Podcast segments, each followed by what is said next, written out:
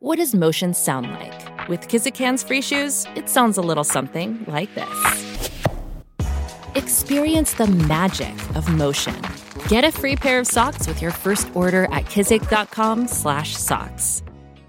Another day is here and you're ready for it. What to wear? Check. Breakfast, lunch and dinner? Check. Planning for what's next and how to save for it? That's where Bank of America can help. For your financial to-dos, Bank of America has experts ready to help get you closer to your goals. Get started at one of our local financial centers or 24-7 in our mobile banking app. Find a location near you at bankofamerica.com slash talk to us. What would you like the power to do?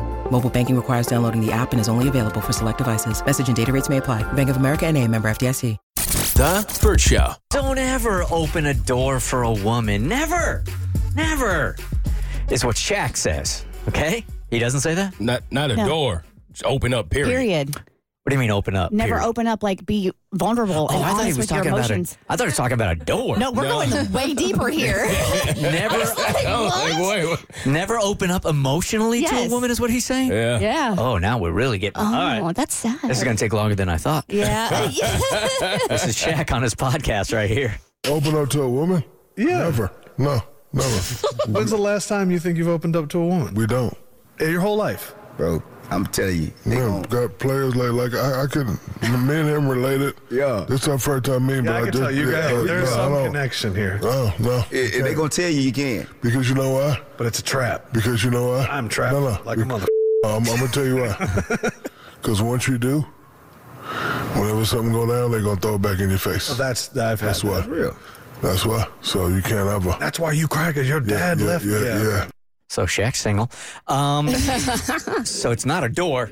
It's No. the door to your heart. yes, there you go. Okay. There you go. Never open up to a woman because if you do, when things go sideways, she will throw it uh, in your face. Is what he's saying. That's such a slam at women. Mm-hmm. If It you is. think about it, like like if you if you're a man and you were like if you're a man and you're vulnerable about your emotions and you open up and share something that we're going to throw it back in your face. I'm sure there are some women who will do that who have done that. Oh, I've had it done to me. Yes, I have I'm, too, I for am, sure. I am, Multiple su- times. I am sure, but to say that you should be let that one instance tarnish whatever relationship you have in the future by opening up to somebody. Mm-hmm. I mean, that's how you that's how you forge a deeper connection. I think there is like a mutual emotional contract that has to be made because I know where he's coming from here, and it hurts when it's thrown back in your face. Like if I'm telling. Like my emotional scars from my childhood about my mom or my dad, and you get into an argument and they throw it back in your face. Oh, you're just like your dad. You remember that one time you told me about blah, blah, blah, blah, blah? That hurts so bad Oh, I because I, think, as a general statement, when it comes to dudes, is we're very, very guarded. So when we trust you enough with that kind of information, when you throw that back in our face and we close down from that point forward, that's kind of on y'all. But I'm not saying that happens all the time. That's few and far between. Yeah, I, I know a lot of guys who feel like Shaq, who where they they'd opened up once and it was thrown in their face or it was used against them, and they just decided to never do it again. That mm-hmm. I, for a long time, I wouldn't do it. Like I would just, I was very guarded, like you said, and I, I wouldn't do it at all. But it's it's like a lot of other things in life. It depends on the woman, and you learn that as you get older. Like if you open up to a woman that you're not really serious with, or you just having a a, a moment with. Then yeah, that's probably not the smartest thing to do. But your wife, uh, a lifelong partner, your mom, your grandmother, your sisters, like I feel like you should, you definitely have women in your life who you can open up to. You just gotta be smart about it. And this goes both ways, of course. Yeah, it's not a gender related Uh-uh. thing. Well, I feel like this is just such an unfair um, generalization, and I think men feel that when women are like, you know, like all men are cheaters. You know what I mean? Or you can't trust. You know, it, it's something along those lines, and I just don't. Yeah, I, I think you're you're selling yourself and you're selling your relationship short by having that mentality. To be to be fair, he may be generalizing because that's the only experience he's had with women, which actually makes me really sad for him. If mm. every relationship mm-hmm. you've had with a woman, you've had something emotional and vulnerable thrown back in your face, of if, if every guy cheated on me, of course I'm going to think, well, there's no way some guy could be faithful to me because your only experience, your only reference point is how someone hurt you. I also think him being Shaq plays a part in it because you typically hear about like spe- like big celebrities. A, a lot of the time, if you date women, they, they're not keeping that to themselves. Like they they going they want somebody to know that they dated Shaq and what Shaq was like. Right. So it's probably even harder in a position like this. So, gentlemen, open up your hearts and the door. It's kind of covered under the same umbrella. Open the door for them as well. I should really listen to the whole clip. Okay.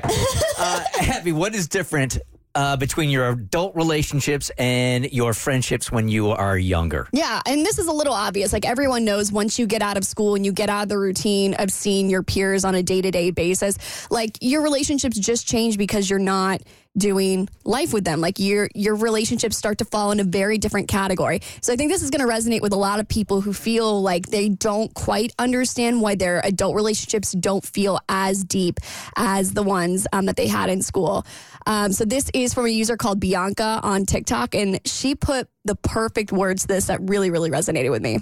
Be honest with yourself. Have most of your friendships devolved into catch up friendships? I've never heard anyone talk about this, but it's something that nobody tells you about how your friendships change after college. When you're in school, you spend a lot of time with your friends, whether you're in classes together, or you work together, or you live together. That's like the beauty of college in a nutshell. Everyone you love is in one convenient five block radius. And because you're able to see your friends so much, you're so much more intimately aware about what's going on in their lives and them with yours. So, like, every second isn't necessarily precious. A great social night with a friend of yours might just be like watching a movie together or like hanging in silence. As you get to see them so much, coexistence is still a beautiful way to connect. But after you graduate, inevitably your friendships will splinter. Maybe you'll move to a different city from a lot of your friends. You'll take on a job that keeps a lot of your hours busy so you don't get to talk to people as much. So maintaining those friendships from school is a lot less about coexisting and more about organizing discrete dinners or drinks or FaceTimes or phone calls to catch up. And at first you think you're going to talk to these people a ton. And maybe you can hmm. manage that for some of your closest friends, but inevitably you can't handle keeping in touch with so many people on such a regular basis.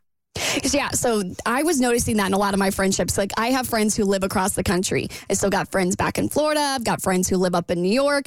And I realized, I'm like, oh my God, I do this like once a month with them where I'm like, hey, do you have time to call? Do you have time to FaceTime? And we do the whole thing where it's a three hour FaceTime conversation where all we're doing is catching up. And then by the time the three hours runs out, I realize, oh, now we're on to new material. Like, that was just the last three months of your life. And now we're talking about what you did today.